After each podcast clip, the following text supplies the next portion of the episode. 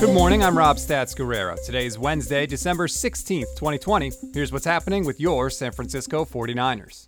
Today was an off day for the Niners, but there were a couple juicy little nuggets I came across that I thought you'd find interesting. The first comes from Matt Barrows of The Athletic, who says that Kyle Shanahan and Robert Saleh have already begun talking about which coaches Saleh will take with him when he leaves to become a head coach next season. The two names that popped up, run game coordinator Mike McDaniel or passing game coordinator Mike LaFleur.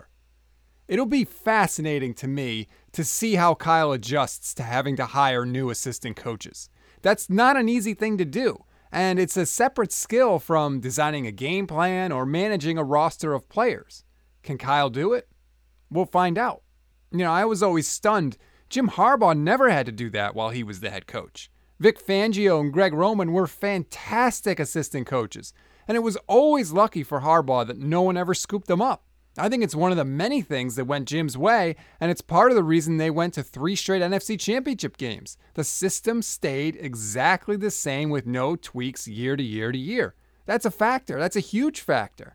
Now, I'm sure Kyle has probably already made some calls around the league to feel out some potential replacements, but those choices are going to be huge. The forty-niners have about forty potential free agents next year. The defense could look entirely different, especially based on Kyle's choice for defensive coordinator.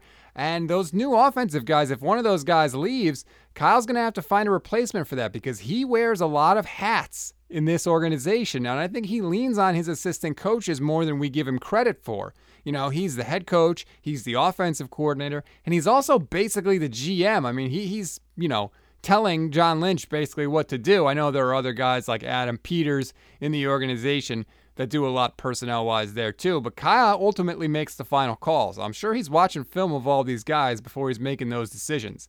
So if he doesn't pick the right assistant coaches, that's going to put even more weight and stress upon Kyle's shoulders, and that's not a formula for success in the N F L. It's hard enough to win when you got one job. When you got a lot of jobs, that's even tougher. The other nugget I heard was from our own Leo Luna, who said on the Niners Nation podcast yesterday that he's heard whispers that the forty-niners wide receivers are frustrated with the poor play from the quarterback this season. Now, okay, I realize that's not exactly breaking news, but that is something that Kyle is going to have to navigate now that he didn't have to worry about last year. You know, when you're winning, these issues don't exist, because you'd have to be a huge jerk to complain about your touches when the team is the top seed in the N F C. But now, when you're basically out of the playoffs, this stuff comes up, and how Kyle handles it will tell us a lot about his chops for this job. You know, there's a part of the job that's designing game plans, but there's another aspect to being a head coach, and that's where you're sort of the C E O of the team. And part of being a C E O is dealing with disgruntled employees. But I do think that's part of the reason we'll see a new quarterback under center next year, because if you bring back Garoppolo and Mullins and Beathard again, I think the locker room is going to take an issue with that. They see these guys not performing week after week after week. To bring them back with no changes, I don't think that would go over too well.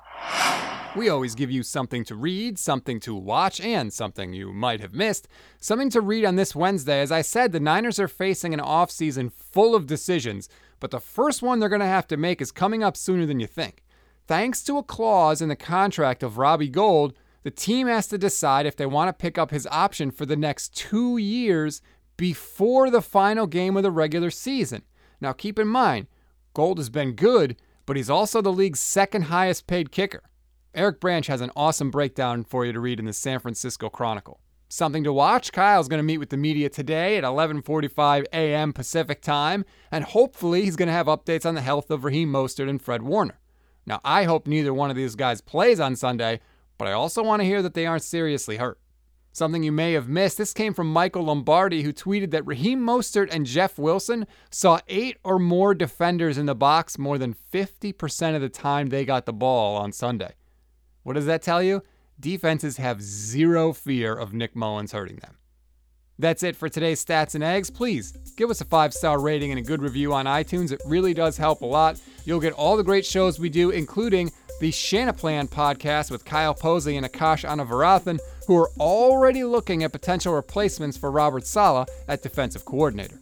I'm Rob Stats Guerrero. We'll talk tomorrow.